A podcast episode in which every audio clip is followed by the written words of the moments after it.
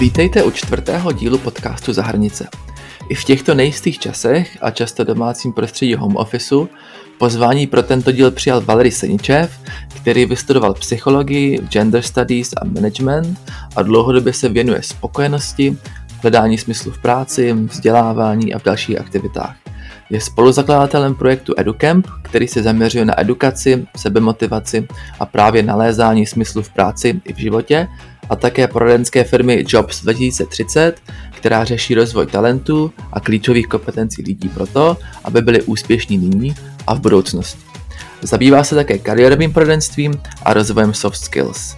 Dnes máme i třetího hosta, který je Tomáš Jízný, zakladatel společnosti education tečka cé zet a investor v oblasti vzdělávání. Je majitelem střední pedagogické školy, má dlouholeté zkušenosti se zahraničními vzdělávacími systémy a studenty, kteří v zahraničí studovali. Snaží se o pozitivní změnu českého školství, a to nejen inspirací v zahraničí, ale také kultivací českého prostředí, především za využití moderních technologií ve výuce a propojování smysluplných projektů. Budeme se bavit nejen o aktuální nepříjemné situaci s koronavirem a dopadech na vzdělávání, ekonomiku a práci obecně, ale také o tom, jak v těchto nejistých dobách poznat a rozvíjet talent. Já se jmenuji Filip Skřiček, studuji zahraniční univerzitu ve Skotsku a budu vás provázet tímto podcastem. Tak pojďme na to!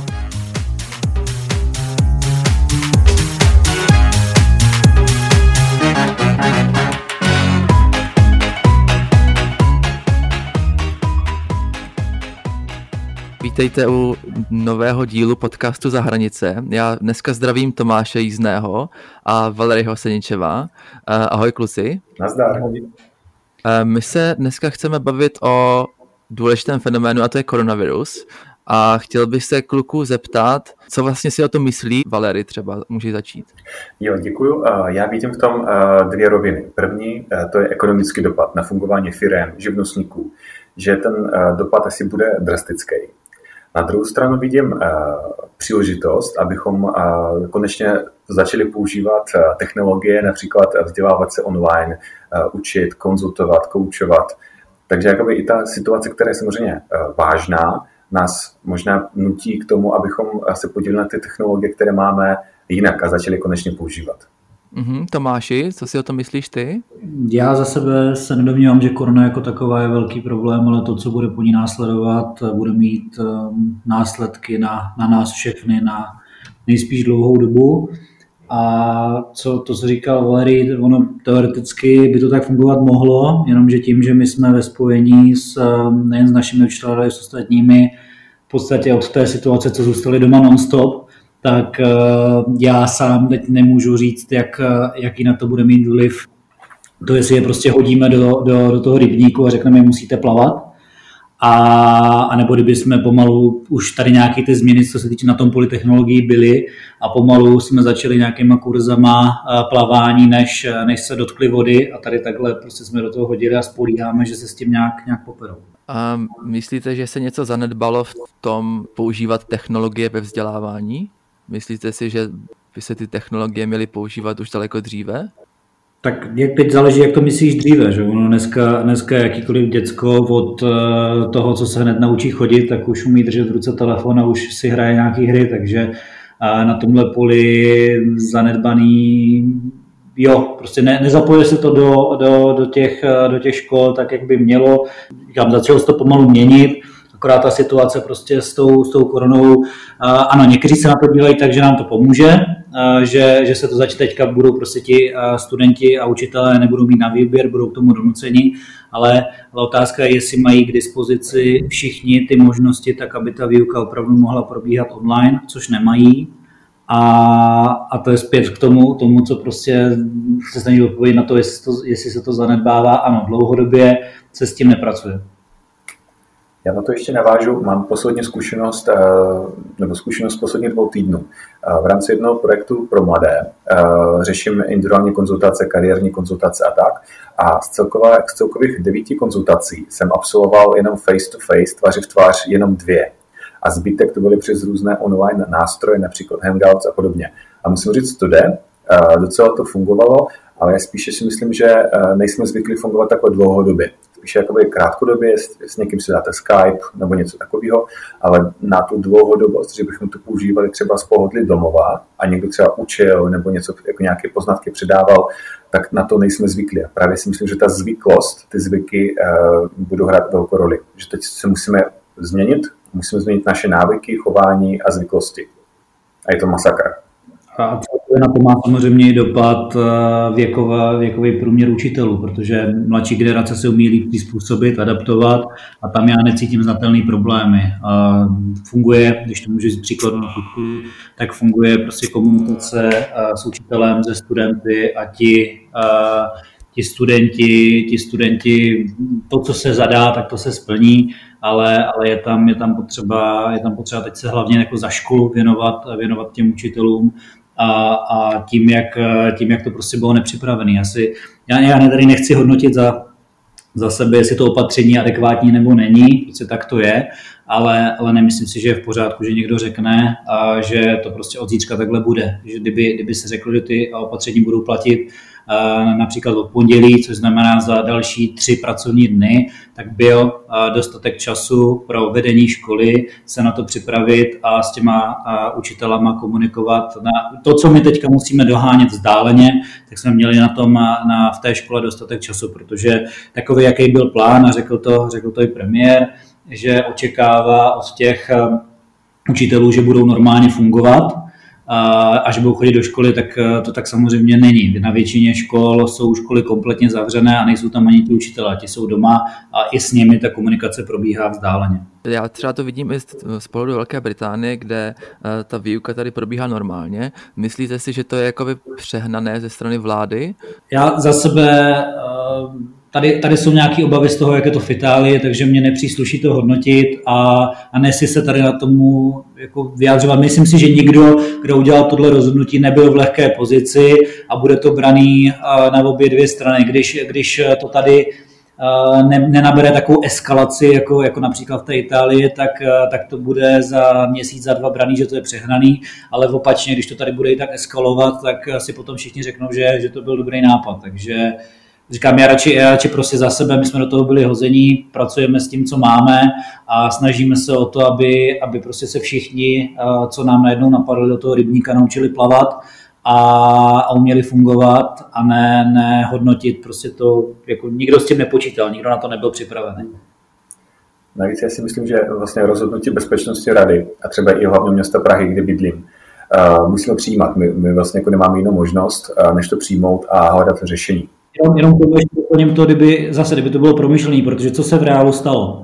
V reálu se stalo, že bylo řečeno v úterý, že děti, studenti nemají chodit další den do školy, mají být doma a s tím, že se mají samostatně vzdělávat. Ale z vás prostě nebo z lidí, co, co takhle fungují normálně po městě, já, já co třeba jezdím, jezdím kolem zastávek, tak v těch posledních dnech byli plný studentů a ti studenti chodili do nákupních center, prostě žili, žili ten aktivní život a já si myslím, že to je ještě horší, než kdyby byli v té škole, protože v té škole jsou od nějaké osmé do druhé hodiny, řeknu izolovanější, zatímco tady takhle byli, byli prostě v... součástí prostě nějak, nějak toho života té veřejnosti a nebyli doma povětšinou. Když se podíváme na tu technologickou část, na to, jestli vlastně ty školy nebo i třeba firmy by mohly poskytnout třeba práci z domova anebo studium z domova, myslíte si, že třeba ta technologická část je na takové úrovni, že by to jako mohla stoprocentně poskytnout? Záleží, o jaké, zase o jaké společnosti se bavíme. Výrobní společnost, kde, která potřebuje mít zaměstnance u, u strojů, tak ta, ta to asi neumí, tuto velmi postihne, protože to neumí jak jinak obejít, zatímco velké korporáty, banky, ty už jsou, ty už jsou povětšinou nadnárodní. Dneska, dneska všechny mají, mají třeba to vedení v jiné zemi, takže ty už musí fungovat online a dlouhodobě fungují. Tady třeba v Brně Mám, mám příklad firmy, která má přes tisíc zaměstnanců a všichni jsou na home officeu a ta firma nepoznala citelný rozdíly mezi tím, jestli sedí v kanceláři nebo jsou doma. Ale bylo to o tom, že už jak to začalo v Číně ten koronavirus, tak se na to začali, začali připravovat s tím, že to tady může propuknout a byly namyšleny ty krizové scénáře. Zatímco U nás, když se bavíme o tom školství, tak se jeden den řeklo, že druhý den to bude nějak a na to nikdo nebyl připravený a vyvolalo to ten chaos. Takže my nejdřív zase za tu školu musíme pracovat s tím, jak uklidnit studenty, jak uklidnit učitele, jak vytvořit systém, který by byl funkční a potom můžeme se začít bavit o tom, co my naštěstí jako škola máme. Ty, ty, ten přístup k těm technologiím, naši studenti mají tablety, naši studenti uh, spolupracujeme s Microsoftem, takže už dneska mají umožněné ty možnosti na takové úrovni, aby to probíhalo, jak jsem dal příklad s, s tím korporátem, s tou firmou, všechno online, ale ve firmě se to odkomunikovalo dopředu, všichni s tím počítali, v té škole s tím nikdo nepočítal. Já navážu na Tomáše, mám podobnou zkušenost. Některé firmy se na to připravovaly, některé úplně moc ne. A ještě dva týdny zpátky bych jako řekl dost volně, že ta situace kolem koronaviru způsobila to, že najednou home office je možný. Jo, protože jakoby, když je to možný, ale de facto lidi chodí do práce od devíti do pěti a je to zvyk, tak jako proč to měnit. Jo? A najednou, že my jsme v situaci, kdy firmy to musí zavést, protože jako musí jako dělat nějaké preventivní opatření. Takže jakoby to zavádí plošně a tam je vidět, je vidět prostě připravenost, jo? I klidně preventivní. Byl jsem dva týdny zpátky v jedné zahraniční společnosti a její vedení je kompletně zahraniční a pochází z oblasti, která je postižena. Takže třeba tam už byl preventivně zákaz pro celé vedení, ať nechodí do práce, ať nikam nejezdí, ať prostě jsou na home office a, a funguje to, jo?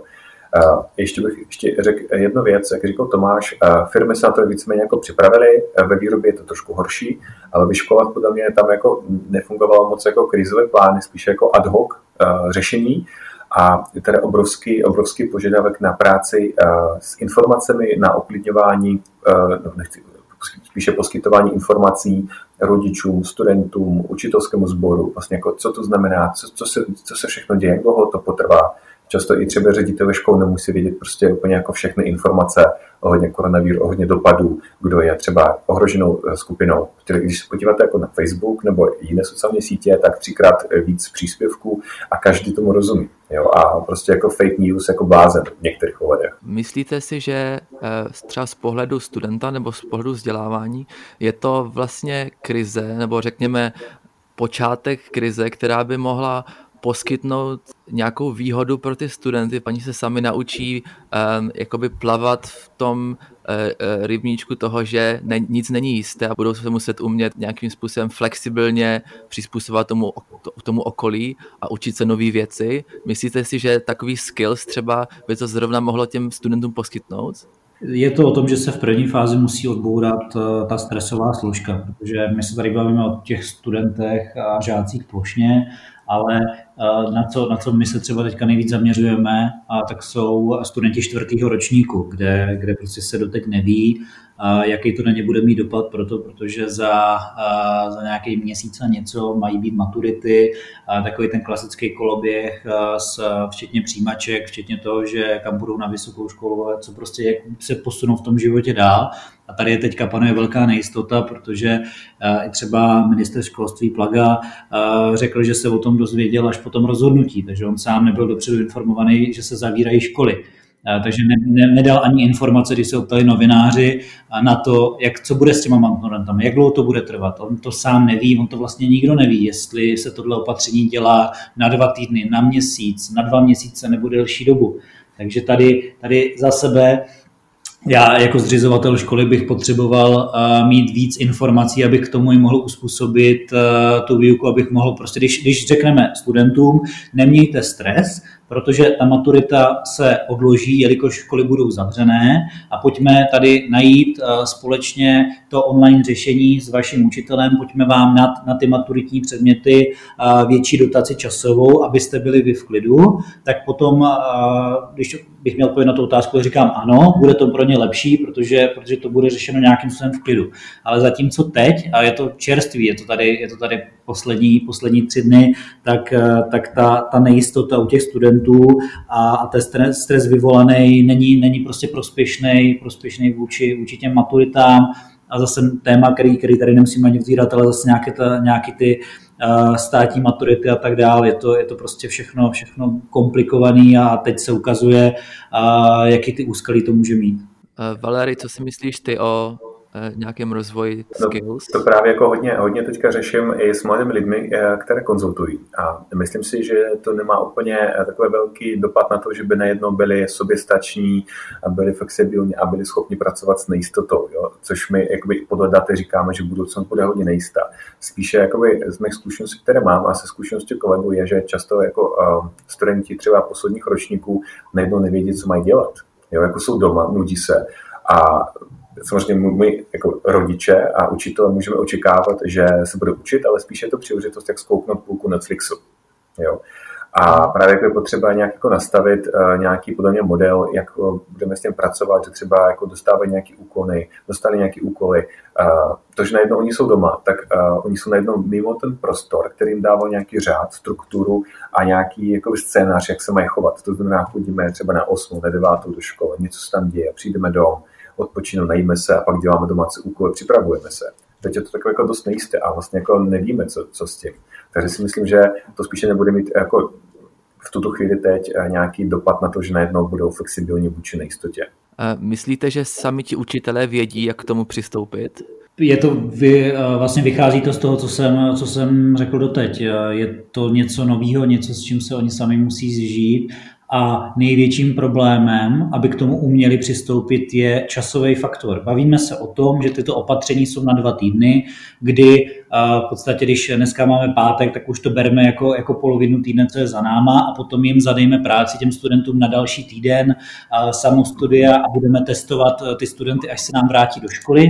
A nebo je to to opatření, což je daleko více pravděpodobnější na měsíc až dva a potom musíme i ty studenty nějakým způsobem testovat, vědět, že se dozvěděli nové informace, že, že se někam posouvají v té látce, protože už tady v tom, v tom chaosu všech těch věcí slýchám z nějakých, z nějakých škol, od ředitelů škol, že, že přemýšlí o tom, že budou opakovat se ročníky a tak dále, což, což zase nepři, ne, nepůsobí dobře ani na ty učitele, ani na ty studenty, takže je potřeba, je potřeba víc komunikovat od té vlády, je potřeba vědět, na, na jaké doby se bavíme a možná až z hlediska toho pochopí i ti učitelé, že ta situace je vážnější, než, než se jim dneska zdá a víc se budou chtít sami přizpůsobit, protože ten faktor toho přizpůsobení je, je teďka ten nejklíčovější. Když tomu náš příklad, my za, jsme po to, co se zavřely školy, tak vlastně ještě poslední den jsme rozdali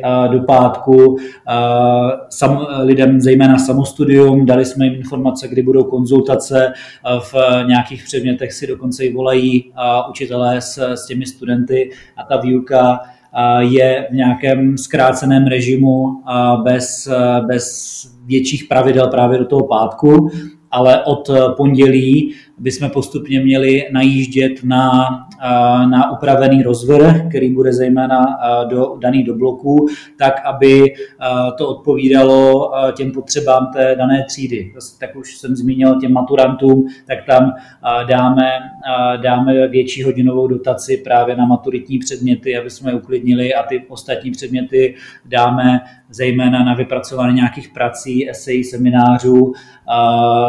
V té době toho prvního týdne, než to se sedne, potom to budeme pomalu navazovat dál, tak, aby nebyla ohrožena ta výuka, tak, aby se vždycky vyučilo to, co má být. Ve všech těchto případech nám k tomu dopomáhají samozřejmě ty technologie, protože ti studenti díky nim umí, umí komunikovat s tím učitelem, kdy to je potřeba. Učitel Může, může se spojit s tou třídou hromadně, se všema, se můžou připojit v danou hodinu, a může takhle individuálně si vybrat studenty, s kterými se spojí, spojí vlastně i v rámci té zadané práce a tak dále. Já bych ještě navázal na Tomáše jednou, jednou poznámkou, jak vlastně studují, jak komunikují i velké firmy a školy a například jak komunikují Eduin, tak mám radost z toho, že jsou tady najednou projekty nebo spíš jakoby posty, jak jak se vzdělávat online v různých třeba i maturitních uh, předmětech, uh, kde najít nějaké podklady, nějaké online prezentace, jo, aby studenti nevypadli. A zrovna dneska, nedá, dneska jsem sdílel uh, Eduin, post Eduinu, kde vlastně můžete najít různé informace a já si myslím, že to je super uh, podnět, stejně jako třeba i to, co dělá Google, že nabízejí třeba školám nebo i některým institucím možnost rozšířené funkcí na nějakou dobu zdarma. Já si myslím, že to je docela fajn, jo, že je to i příležitost i pro školy, pro žáky a hlavně pro rodiče, jak vlastně najednou zvládnout tu situaci, protože já si myslím, že my, my, jsme, my se tady bavíme o rodiče, my se tady bavíme o učitelích, o školách, o, o žácích a já si myslím, že to je důležité ještě říct pozici rodiče, jo, protože najednou máte jako dítě doma a chcete po něm něco, najednou jako i vy nejste v práci, jo, pokud vám neřídili home office a najednou máte nějak fungovat a podle mě očekáváte, jako, že to dítě jako kluk nebo holka budou něco dělat, budou pilně studovat, jo, takže najednou vy jste spolu a to se moc neděje, jo, takže já si myslím, že to bude jako ještě i z hlediska sociálního, rodinného docela mít velký potenciál ke zlepšení. Ještě doplním jednu věc, co je třeba výzva pro, pro nás jako pro školu, tak, tak je koordinovat ten učitelský sbor mezi sebou, domluvit se na tom, že kdy, kdy se bude vlastně co těm studentům zadávat, ať nemají stejné deadliny v tom předmětu na, nebo ve všech těch předmětech na, na, na stejný den a tak dál, aby, aby tam byla od těch učitelů koordinace, aby, aby prostě nebyli najednou ti studenti zahlceni. Protože můžu říct, že máme velice proaktivní učitelský sbor, který, který tuto situaci bere vážně a dělá, dělá maximum, připravuje ty materiály, komunikuje s těmi studenty, ale toto je potřeba regulovat tak, aby, tak, aby právě tím rozvrhem a aby, aby prostě to fungovalo nějakým způsobem plyně. Když, když nedáme tomu ty parametry, tak, tak potom si může říct víc učitelů, že v osm ráno se všemi chce komunikovat a tak dále, takže je potřeba zase od toho vedení školy tomu, tomu jít prostě naproti a, a semknout ten kolektiv v, tom, v, těch, daných, v těch daných ročnících, aby, aby to neovlivnilo ty, ty studenty. Já si myslím, že to je super nápad, Tomáši. A zrovna se to spojí s tím, jako, se spojuje s tím, co jsem řešil včera s jednou vysokou školou, kde učím, kde vlastně pedagogický sbor a vedení školy chtějí po nás, abychom dodržovali i termíny výuky. To znamená, pokud můžeme se připojit online, tak ať si připojíme. Pokud můžeme nasdílet třeba v pondělí ve tři hodiny nějakou prezentaci a s nějakým úkolem, tak to máme udělat. Jo? Jako snažíme se dodržovat režim, aspoň v rámci možnosti, které měli jako žáci a žáky jako předtím. Takže jako i ta jako věc komunikační, jak říkáš, jako je podle mě jako velmi důležitá. No, kdy, když jsem to prostě doplnil tím, že nevyžadujeme po učitelích, aby byli uh, v té prázdné škole, ať jsou radši v klidu doma, protože mnoho z nich má i svoje děti, o které se třeba musí starat. Ale uh, dal jsem, dal jsem prostě jednou týdně porady, kde, kde spolu budeme sedět a budeme tohle všechno probírat, budeme korigovat uh, mezi něma uh, to, uh, to, aby si uvědomovali, že není jenom ten jejich předmět ten nejdůležitější, ale že je potřeba to prostě brát napříč, semknout ten náš kolektiv, semknout tu společnost uh, s tím, s tím, že prostě jsme, jsme v době, v jaké jsme a musíme se s tím poprat. Ne, ne se tomu vzdávat nebo, nebo prostě tomu být ho stejný, ale, ale udělat maximum pro to, aby, aby nás to ne, nezastihlo víc, než, než je nutno. Když se podíváme na tu dnešní situaci a třeba na technologie, jsme se bavili o, o nějakém online vzdělávání, jak by vlastně ten novodobý učitel měl vypadat? Co by měl umět a co by měl poskytnout těm žákům nebo studentům? Já teďka předběhnu Tomáše, protože když jsem Tomáš teďka odpovídá první. Já si myslím, že obecně role učitele je velmi důležitá a každý podobně jako z nás má nějakou představu, jak by měl učitel vypadat. Mám na mysli třeba učitele nebo učitelku na střední škole, na základce, na vysoké škole. Jo? Já třeba jako nejčastěji funguji na vysokých školách, ale jednou za čas objevuji na středních školách. A podobně ta role učitele je velmi důležitá z hlediska inspirování. Inspirace žáků, že třeba nějaká kariérní cesta je možná, vzbudit ten zájem, ukázat, že třeba i učitel má zájem o technologie a že se může učit od žáků. Takže jako v tom, co teďka říkám, si myslím, že je důležitá jakoby samotná jakoby osobnost člověka, učitele a zároveň zájem o technologie, otevřenost i třeba jako přiznat si, jako, že něco nevím a uh, zároveň jako chci říct, že je důležité, aby učitel působil na ostatní, že je víc jako partner pro vzdělávání, že mezi námi není nějaká velká uh, hierarchie, spíš já jsem tady pro vás a pojďme se spolu učit. Je, je strašně, za sebe, když jsem byl v těch studijních létech, tak předměty, který bych řekl od začátku, že mě vůbec nebudou bavit a do kterých budu chodit z povinnosti, tak potom, když jsme vždycky dostali nějakého nového učitele, tak se, se i stalo to, že, že mě ten předmět nadchl. Je to o tom, jak se to podává. Je, je ta role učitele by měla být víc i mentor, být, být prostě k dispozici, komunikovat s těmi studenty individuálně. je, je to o tom zase, v jakém předmětu se bavíme, ale, ale dřív byl učitel pouze ten, kdo nesl informace. Dneska už těch informací všude, všude je spousty a proto je potřeba, aby, aby se spíš bylo to kritické myšlení, aby, aby se rozvíjel ten talent toho daného studenta a aby se zaměřovali ty školy na to, co, nebo ti učitelé na to, na to objevování těch silných stránek, aby všichni dostali ten základ stejný, ale dneska i díky technologiím nám umožňuje v té výuce posouvat ty studenty, kteří pro to mají nadání nebo se tomu chcou věnovat na vyšší úroveň, než, než by normálně šlo, jelikož ve třídě prostě máme, máme stále dvacet pět až třicet studentů, z toho deset jde s tím učitelem, pět to nezvládá a ten zbytek může být, může být pro tu danou věc nadanější, ale dneska se víc brzdí stále v těch normálně fungujících školách v tom systému. Zatímco Když mají, když mají ty technologie, tak my už se snažíme našim studentům zadávat, zadávat hodně samostatných prací, aby ten učitel nebyl, neměl jen tu frontální výuku a nepsal něco na tabuli, ale aby procházel tou třídou, aby měl výstupy z různých testů v rámci nějaké analytiky, jestli ty chyby, co dělá, dělá opakovaně, nebo jestli se prostě zlepšuje. Tohle má, tohle má zase důsledek na tu komunikaci s rodičem, protože zase dřív, Když, když nebyly tyhle, tyhle výstupy, tak byly jednou za x měsíců třídní schůzky, kde, kde se obvykle rodič dozvěděl to, jaký známky ten student má. V nějakých předmětech byl potěšený, v nějakých předmětech byl zklamaný, a, ale byl to jako jediný, jediný možný výstup. Zatímco dneska se snažíme, aby v každém tom předmětu se komunikovalo, komunikovalo s tím, a, s tím rodičem. A, a prostě komunikace rodič, student, učitel. Tomáši, ty jsi zmiňoval nějaké kritické myšlení a nějaký talent. Já bych se ještě chtěl Valeryho zeptat, co to ten talent vlastně je, anebo jak by se ten talent mohl rozvíjet? Právě když jsem, posl- když jsem poslouchal Tomáše, tak eh, mě běželo hlavou, že je třeba i v mém, živ- i v mém životě eh, role učitele jako je velmi důležitá, protože já jsem měl velmi dobrou učitelku ze sebe. A ta ve mně jako rozpoznala talent na sociální vědy a psychologii. A hodně mě v tom jako podporoval a my jsme měli ve skupině, jako ve třídě dvacet osm lidí a většinou to byli hyperaktivní jako spolužáci. Jo? Takže jako, moje zkušenost je v tom jako, jako velmi pro mě jako osobně důležitá, protože vím, že když učitel dokáže rozpoznat, nehledě na to, že má strašně moc práce, v nějakém talent a podpořit ho nějakým způsobem, tak pak to ovlivní život člověka a už je to hodně dlouho, co jsem po maturitě a pamatuju si to doposud. Jo, zároveň, když se bavím s lidmi o jejich volbě kariéry nebo profesního života, tak často tam nějaká osoba, buď učitel nebo někdo z rodiny, kdo dokázal rozpoznat vlastně u člověka nějaký talent, dokázal se o tom normálně bavit a neříkat si to, to že vlastně my tady jako žádné talenty nemáme a skromnost je jediná možná sebeprezentace. Tak pak to má, má obrovský dopad na další kariéru člověka, že se nebojí, nebojí se mluvit, nebojí se ptát se a a třeba hledat způsob, jak rozvíjet svůj talent. Takže, takže to je bod číslo jedna a bod druhý. Když se bavíme o talentech, tak je několik definic, které mám rád a použil bych dvě.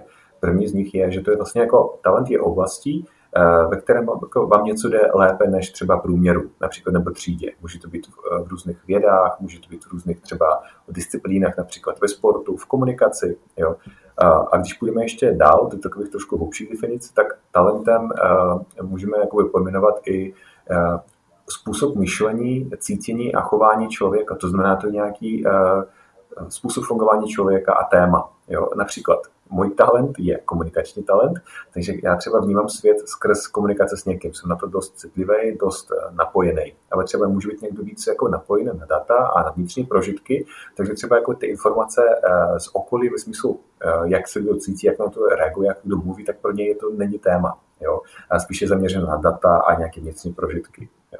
A to třetí definice, kterou jako jsem úplně nechtěl říkat, ale já si řeknu, uh, talent je téma, které vás jako přirozeně přitahuje. Uvedu příklad, pokud vás zajímají data, zpracování dat, vztahy mezi nějakými entitami, tak vy to přirozeně vyhledáváte.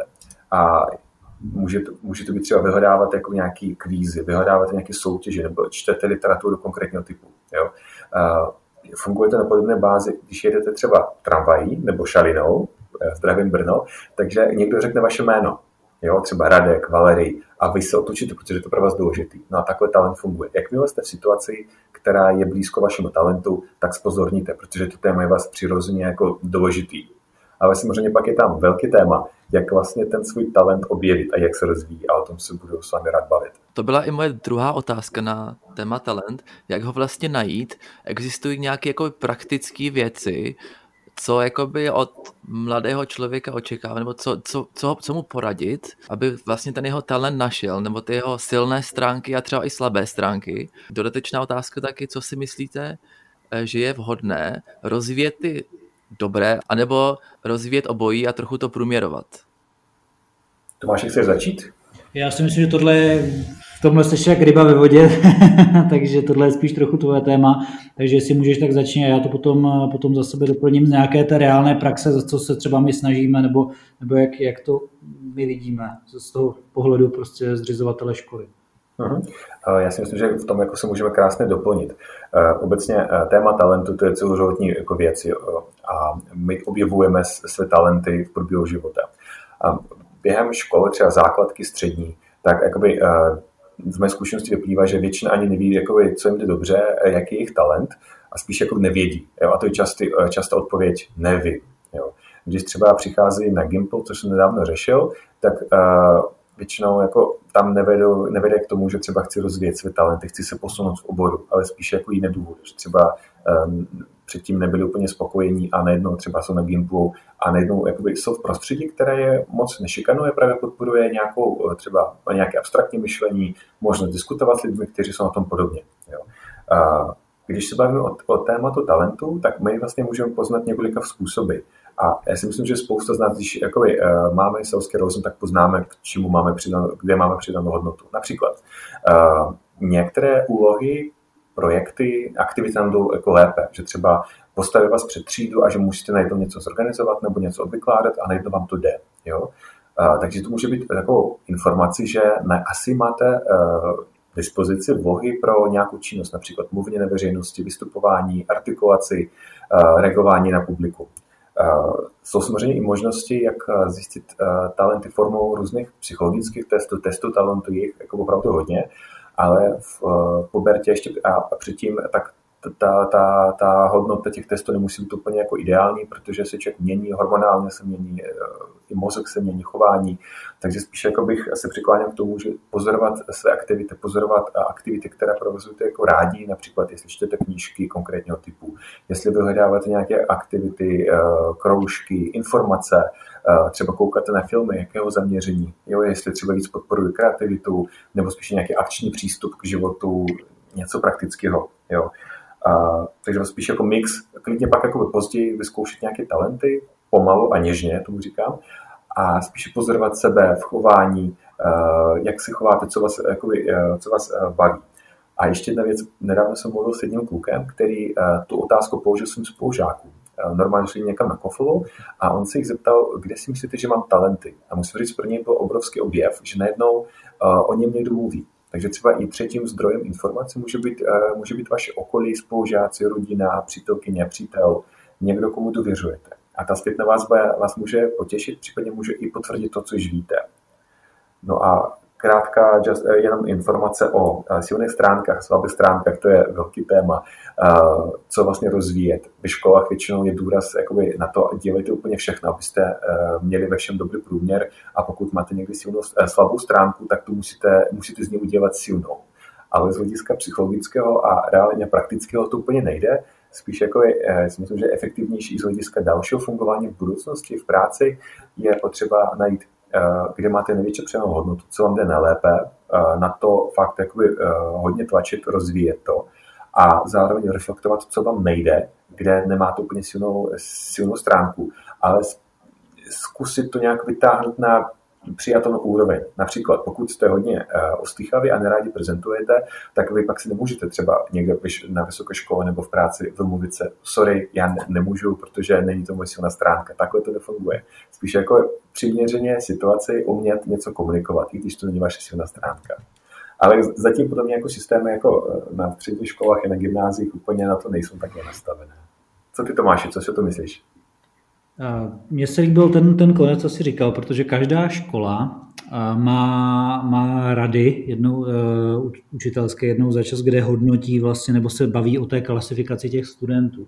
kde i toto beru jako jeden, jeden z těch možných výstupů a to nám asi ten talent neobjeví, ale ukáže nám to, co třeba toho studenta baví. Pokud, pokud má někdo v, v některých předmětech excelentní výsledky a báno pak v něčem je, v něčem je prostě špatný, tak, tak to naznačuje, že to, v čem, v čem prostě má ty velké nedostatky nebo, nebo ty horší známky, tak to nejspíš není něco, co by ho bavilo nebo čím by se živil. A je potřeba pracovat, pracovat na, na těch předmětech, co mu nejdou na takové úrovni, které jsou, které jsou přijatelné, nebo když dám příklad mat, matematika, tak je potřeba, aby si každý uměl spočítat nějaký základní počty, ale, ale rvát do těch studentů kvadratické rovnice a bůh jaký výpočty, když tam prostě neaspiruje, když nemá vůbec jakýkoliv zájem jít studovat nějakou matematickou fakultu nebo něco podobného, tak, tak tam já bych to za sebe korigoval a spíš umožňoval těm studentům se, se i umět rozhodovat nebo vybírat si ty předměty potom na, na, základě, na základě těch jejich zájmů a, a to, v, v, čem se, v čem se vidí, jestli mají objevený ty silné stránky. Nebo prostě to je asi ten základ. Talent je jedna věc, ale silný a slabý stránky. Já si myslím, že to je, to je něco, co i umí dneska učitel, nebo, nebo když, se, když se udala ta porada, tam se to prostě umí jasně říct, protože se bere každý ten student individuálně, veme se, veme se, veme se vlastně ten jeho výsledek v tom daném předmětu a tam se dá s tím pracovat tak, že se mu potom dá k tomu nějaký volitelný předmět navíc k těm předmětům, co mu jdou a, a nějakým způsobem se profiluje. Tohle je prostě příklad, tak jak to funguje, funguje na západ od nás, kde mají těch předmětů daleko méně a kde si je ten student povětšinou i volí právě, právě z toho, kam, kam směřuje, jak se, jak se prostě vyvíjí a k tomuhle i velkým, do velké míry, protože tam ten systém funguje dlouhodobě, přispívají rodiče, který, který zase nevím, nevím, ne, nevím jak je to, je to všeobecně, ale, ale mám pocit, že od toho dává i část rodičů v České republice ruce pryč a nechává to na roli té školy, kde si nemyslím, že to je úplně správně, je potřeba, aby ty rodiče do tohohle byli zapojení a, a nesnažili se třeba jenom, jenom ty děti, když jsou to, nevím, dám příklad lékaři, tak aby se nesnažili ty svoje děti směřovat do toho, že musí být taky lékaři, když prostě nemají proto ty silné vlohy, aby, aby, objevili, aby se snažili objevovat těch studentech, co je, co je zajímá. Tomáši, já na to navážu. Musím říct, já jsem docela jako brutálně zklamal asi svou matku, že jsem se nestal klaviristou. Jo, jako v naší rodině jako všichni jako dělali jako zušku a pak jako aspoň přiměřeně hrali, ale fakt v tom jsem nebyl dobrý a totálně jsem se trápil. Tak jsem si říkal, že svým dětem jako to takhle dělat nebudu. Spíše se známím s různými obory a jestli by to chtěli zkusit, tak klidně. Jo. A mám ještě jednu poznámku k tomu, co jsi říkal, a zmínil jsi výraz silné stránky. Já si myslím, že tady to dokonce jako líp sedí, protože silné stránky a talenty to není totéž. Spíše silná stránka je tvořena třemi, třemi prvky. První je ten talent, o kterém jsme se bavili, čili nějaká dispozice, aby vám některé věci šly lépe. Druhá věc je, je vlastně dovednost nebo aktivita, kterou my ten talent posilujeme. Jo, to znamená třeba vzdělávání, škola, cokoliv. No a třetí věc, a to je vlastně jako význam, proč uh, ten talent a tu dovednost je potřeba posilovat, jaký význam. Například, uh, jestli vás baví uh, matematika a máte k tomu uh, schopnosti a talenty, tak třeba jaký to může mít dopad, jo? Jako ve společnosti, ve vaší práci, ne vás samotné. A já si myslím právě v těch posledních dvou částech, v, v té dovednosti a v tom významu, proč to používat, hraje obrovskou roli rodiče a učitele. Jo, pomoc žáků, žáků prostě pochopit ten svůj talent, vysvětlit, jaký to může mít dopady, jaký může být formy. Jo, protože my často, třeba já si myslím, že když já mám talent, tak budu třeba ekonomem, ale spíše víc to, to rozebrat podrobněji, kde všude se dá uplatnit ten talent a tu silnou stránku, jaký to má může mít dopad, jak to rozvíjet. Jo. My se hodně bavíme o talentech a silných stránkách, ale pak jakoby nekonkrétně, když vy máte nějaký talent a třeba ve třídě můžete mít spoustu talentů, každý má na něco jiného, tak jak vlastně to ochopit, abyste dokázali říct uh, svým žákům a žákyním tady prostě cesty, uh, pojďte se rozvíjet a kdo může pomoct, protože učitel je jenom jeden, že jo. Takže pak jako vidím tam velké zapojení učitelů a rodičů samotných. Myslíte si, že dneska to propojení učitel, škola a ten student, myslíte si, že to nějakým způsobem funguje? Třeba Tomáši, jak to vidíš v tvé škole, jestli to propojení funguje, nebo to může fungovat lépe jinak? Já, já jsem strašně rád za to, že, že se o naší škole mluví do jisté míry jako o rodinné škole, že, že to není jenom nějaká velká instituce, kam a, přichází a studenti, kteří jsou někde v nějaké třídní knize pod nějakým číslem, ale že pro nás jsou to ty, ty osobnosti a snažíme se s nimi pracovat, včetně jejich rodičů. A, takže takže jako maxi- pro nás, to, co říkám, tak, tak to se snažím, snažím maximálně dělat, takže pro nás to takhle je důležitý a funguje to. Když bych to měl vzít jako v rámci v rámci všech škol, tak, tak si myslím, že tam jsou ještě, ještě stále jako velké nedostatky a, a že i ten učitel se tohle, tohle ještě učí. A že, nebo, nebo to, co... A nevím teď, jestli, jestli je to úplně pravda, ale, ale jestli, jestli to, i to učitelství dřív nebylo bráno jako určitý obor, kde je potřeba se naučit uh, ty, uh, to, co mám učit v těch předmětech a potom to takhle můžu uh, prostě sekat každý rok stejně a díky těm stejným učebnicím, díky těm stejným materiálům, ale, ale tím, jak, jak se prostě ta společnost vyvíjí, jak se, jak se to celý mění, jak nám do toho působí ty, uh, ty vlivy globalizace, moderních technologií a dalších, tak je potřeba i vyvíjen teď obrovský tlak i, i, na, ty, i na ty učitele. Takže, takže myslím, že, že tam prostě směřujeme a že, že ten učitel bude líp propojený s těmi rodiči, ale, ale obávám se toho, že, že spoustu učitelů uh, tu dobu dohání a ještě nejsou na té úrovni uh, takové, aby, aby měli dostatek času, protože o, o věcech, o kterých se moc, moc nemluví, tak je, tak je to, kolik, kolik toho ten učitel teď, teď musí prostě zvládat reálně s přípravou na ty hodiny a, a A je, je, prostě, je prostě problém, když, když máme, a máme prostě učitele, učitele třeba angličtiny, kteří jsou nějakým způsobem v té společnosti v ohodnocení a vydělávají nějaké peníze s tím, že, s tím, že prostě v té komerční sféře by mohli vydělávat daleko víc, což je, což je prostě jedna komplikace, co oni si uvědomují. A druhá je ta, že, že máte, máte třeba zejména v Praze spoustu spoustu studentů, který, který můžou být rodilýma mluvčíma, který mají jednoho, jednoho rodiče ze zahraničí a druhý, druhý rodič je třeba Čech a tu, a tu látku ovládají na, na velmi podobné úrovni, možná na vyšší úrovni než, než ten učitel. Takže i to je, to si myslím, že dřív nebylo, protože neměli si uh, ti studenti kde sehnat ty, ty informace uh, než z knihoven. Dneska, dneska, co potřebujete vidět i na tom internetu, když to někoho zajímá, tak umí jít pod povrch a umí se v tom zdokonalit daleko rychleji než, uh, než třeba ten učitel. Myslíte si, že by se třeba měla změnit pedagogická fakulta jako taková, nebo měl by se učit učitelství trošku jinak? Filipe, já na to navážu právě, jak jsem poslouchal Tomáše, tak mi běžely hlavou eh, několik, jako několik myšlenek a jednou z nich, já jsem když se učil na pedagogické fakultě, já jsem tam vedl seminář, multikulturní seminář a jak mám, jakoby, jak se věnuju hodně jako kariérovém poradenství a talent managementu, tak se vždycky ptám, snad jako to je moje první otázka, eh, kdo chce dělat jako učitele dál, jo, jakoby, co vlastně vás přivedlo na pedagogickou fakultu. A sice už je to nějaký pátek, ale eh, velmi málo lidí vyloženě jako chtěla jít jako učit. Jo, dokonce jako nikdy mi řekl, že to nedám, jo, takže spíš jako šli na školu, aby ten titul měli. Na druhou stranu jako vždycky byla nějaká skupinka lidí, která v tom učitelství, sdílení pedagogice viděla velký smysl. A já si myslím, že bychom měli jako se víc na to zaměřit, podpořit tu skupinu nejenom finančně, jak říkal minister Plaga nedávno, ale jako spíše pracovat na jejich rozvoji, na tom kurikulu, protože ten kurikulum je podle mě jako zastaralý, jo, docela hodně. A spíše podporovat tu jejich ochotu, tu podnikavost, hledat nějaké věci, učit se, neustále se rozvíjet. Protože když vystudují školu a mají toho magistra nebo inženýra, tak prostě jako vzdělávání teprve začíná i pro ně.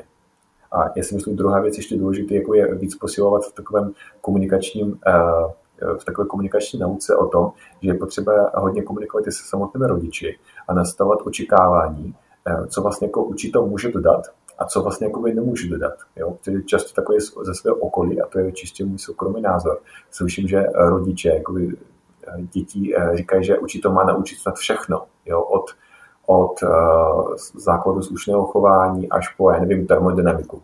Jo? Ale v podstatě jako se vždycky doptávám, a kde je tam ten rodič. Takže třeba jakoby pracovat může i blíž k rodičům, samozřejmě škola, učitel, rodič, víc dohromady. A pak samozřejmě jako jak, tak o tom si myslím, že by mohl jako víc vědět a umět Tomáš. Tady, tady padlo to silný, že by se to mělo změnit od tebe, Filipe, ale, ale ono všechno se vyvíjí a celá společnost se vyvíjí a mělo by, mělo by se s tím i, i současně vyvíjet ty pedagogické fakulty a, a reagovat na, na tu dnešní dobu, kde, kde já si myslím, že, že to prostě že to zaspalo. A příklad pár let zpátky, kdy jsme, kdy jsme přijímali absolventku pedagogické fakulty k nám na školu, tak jsme jí řekli, tady je interaktivní tabule a vyžadujeme, aby, nebo žádáme, aby, aby prostě byla zapojena do té výuky. A ona se na to podívala a říká, co to je, jak se to používá. A, a to mě naprosto vyděsilo, proto, protože od někoho prostě mladšího jsem čekal, že, že s tím bude, přijde do styku a bude, bude prostě s tím umět fungovat a a, a zapojí se to do té výuky. Že to, že to nezvládají ty starší generace, nebo že tam to díl trvá, to chápu, to respektuju. U těch mladších by čekal, že, že už na to prostě budou skrz tu pedagogickou fakultu připraveni lépe. Ale, ale říkám, tohle je, tohle je nějaký příklad uh, pět let starý, takže, takže to neberu, že, že dneska už to může být zase někde jinde. Já mám čerstvý příklad. Docela často se objevuji na exekutivních kurzech jako lektor v, v oblasti profesního vzdělávání a docela hodně mám tam učitele. Často to jsou uh, buď ředitelky základních škol, anebo uh, učitelé, případně jako zástupkyně ředitele, většinou to jsou ženy, zástupkyně jako ředitele na středních, případně gymnázií. A uh, co s nimi jako tak často řeším, kde je jejich silná stránka, protože to jsou většinou jako zkušení pedagogové. A musím říct, většinou to otázkou je zaskočím. A doptávají se mě, jako, co tím myslím. Já říkám, co vám jde nejlépe, jak byste to, co vám jde nejlépe, má vaše talenty, byste mohli uplatnit ve své praxi. Jo. A toto je jakoby vždycky, jakoby, jakoby, já tomu říkám starting point jako diskuze. A zajímavé po nějaké době, pak už jako, začíná objevovat své uh, silné stránky a talenty a pak jako se vždycky ptám, a jak by se to mohlo projevovat třeba na vaší práci. Jo? Jako třeba ve vedení lidí, nebo když jste, jakoby, pokud učíte, tak ještě ve třídě. Jo? Protože bez toho to nemá smysl, protože uh, pak je to uh, taková trošku věc, že jakoby, jeden model učení a třeba učitel přijde něco vykládá. Ale třeba někomu sedí víc takový jako interaktivní způsob výuky a může vést to výuku formou workshopu nebo víc prvků aktivního třeba zapojení studentů. No a druhá věc, já mám takové jedno video o nových technologiích, jak ovlivňují náš život a zkouším těm učitelům ukázat na začátku, ještě předtím, než něco děláme a musím říct, je to vyděsí, jo, že třeba automatizace, robotizace, ale když to video ukážu znovu, nebo podobné video po nějaké době, když už pracujeme se silnými stránkami, s tím, jaké aktivity podporují ty silné stránky a jak vlastně můžete použít i v novodobých uh, situacích, pak už uh, tak podobné video je neděsí. To znamená, Uh, uvědomují si, kde mají největší přenou hodnotu, jak vlastně v základě těch silných stránek můžou být úspěšní, aktivní. A tím pádem se snižuje taková obava z té nejistoty, obava z budoucnosti. A obzvlášť teďka s ohledem na situace, které máme ve společnosti, je to extrémně důležité.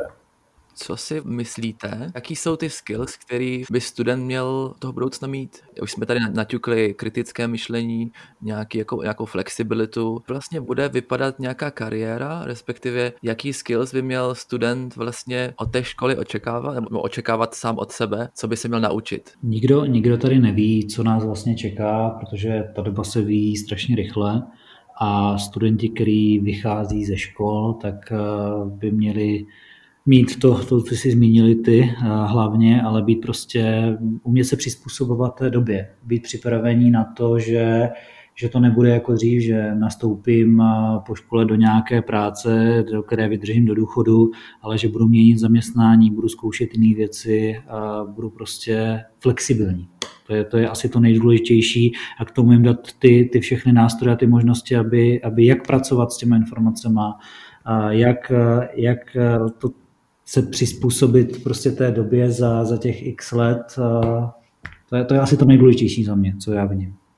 Dávat, dávat tady nějaký konkrétní body, věci, ono to všechno fakt může být, může být za, za, za těch pár let jinak a, a ta doba jde, jde strašně kupředu. Mít, mít to propojený už dneska, co se třeba snažíme, tak, tak hodně být propojení s, s firmama, ptát se jich, co potřebují napříč od, od těch absolventů, aby uměli, protože ty firmy v tomhle jsou, jsou někde úplně jinde, než, než třeba to aktuální školství, tak aby, aby prostě jsme to uměli dohnat. Hmm, Valery, co si o tom myslíš? To je téma, které řešíme jako hodně často a, a můžu říct, že jako když se podívám na data, tak jako buď je to jako Světová banka nebo McKinsey, jako výzkumy a podobně, tak většinou oni jakoby povídají o tom, jakoby, jaké skill čili můžeme to přejmenovat jakoby, nebo přiložit jako dovednosti, jsou užitečné. Ale musím říct, většinou podobné jako analýzy neukazují, jak je rozvíjet. Jo. Podle toho, jako co takové nejčastěji čteme, tak vidíme, že to je odolnost vůči stresu, o, o tolerance vůči odlišnosti, dovednost pracovat s odlišnými informacemi a vyhledávat, jo, jakoby kriticky hodnotit informace i v digitálním prostoru.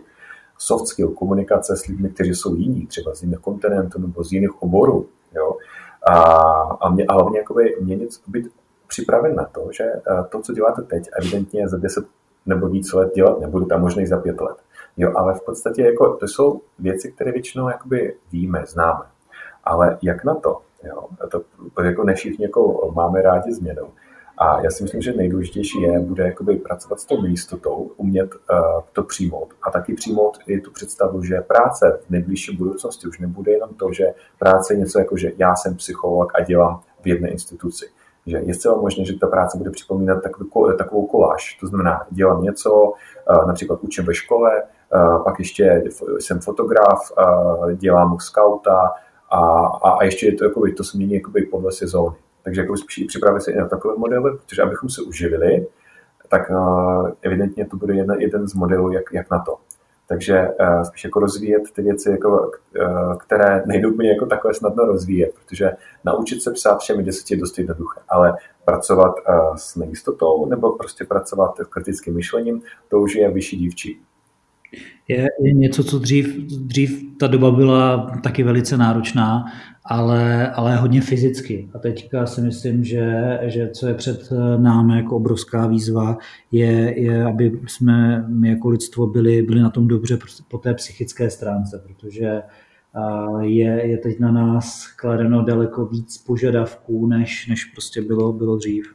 Určitě, souhlasím. Na konci podcastu bych chtěl ještě uvést nějaký praktický tip pro studenta. Měli byste ze svého, ze svého pohledu něco, co byste prakticky doporučili mladému člověkovi z hlediska rozvoje jeho skills, jeho talentu, jeho, jeho silných stránek? Je tam jedna či dvě věci, co byste vypíchli, co by, je důle, co by bylo důležité pro studenta v dnešní době? Já určitě jako to nejdůležitější, co vidím, nebo když taky zahraniční zkušenost.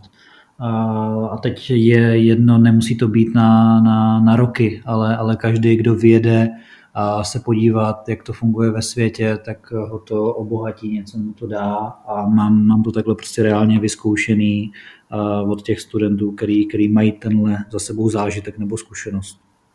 Že jim to otvírá oči. Já si myslím, jako, to je vlastně jako super, co říká Tomáš. Já na to navážu, že opravdu výjezd do zahraničí může být jako velkým, a velkým zážitkem, osobním rozvojovým. Nemusí to úplně být jako na první pohled jako příjemný, protože najednou jste v novém prostředí, mluvíte všichni, nebo mluví všichni jiným jazykem. Ale pak člověk spoustu věcí zjišťuje o sobě a třeba i, mě, i moje zkušenost tomu odpovídá, jsem byl třikrát na výměnných pobytech a mě to neskutečně posunulo osobnostně i profesně. No a druhá věc, kterou bych doporučil mladým lidem, aby jako zjistili, jakoby, co je víc baví, kde mají silné, talent, silné stránky a talenty, tak v rámci možnosti zapojit se do různých projektů v rámci školy, mimo školu, například DOFE a podobné projekty, aby se vystavovali kontakty s ostatními lidmi, aby něco zkoušeli, protože bez té zpětné vazby a bez vystavování se je dost náročné zjistit, jako kde, kde máte přidanou hodnotu. I když pro lidi introvertního zaměření to může být v nějakých chvílích neúplně příjemný, ale ta aktivita právě pomáhá zjistit, kde máte silné stránky. Mm, super, děkuji Valery. Já bych to asi v tuto chvíli ukončil. Děkuji moc uh, i Tomášovi za jeho účast dneska. Doufám, že koronavirus nebude tak velkým problémem a doufám, že se nějakým způsobem zafixuje do, do budoucna. Taky děkuji za skvělý poznatky v rámci talentu, v rámci zlepšování silných stránek pro, pro studenty a, a myšlenek okolo vzdělávání. Děkuji moc, kluci, že jste byli dneska v podcastu a mějte se hezky. Děkuji, děkuji moc, hezký den přeji.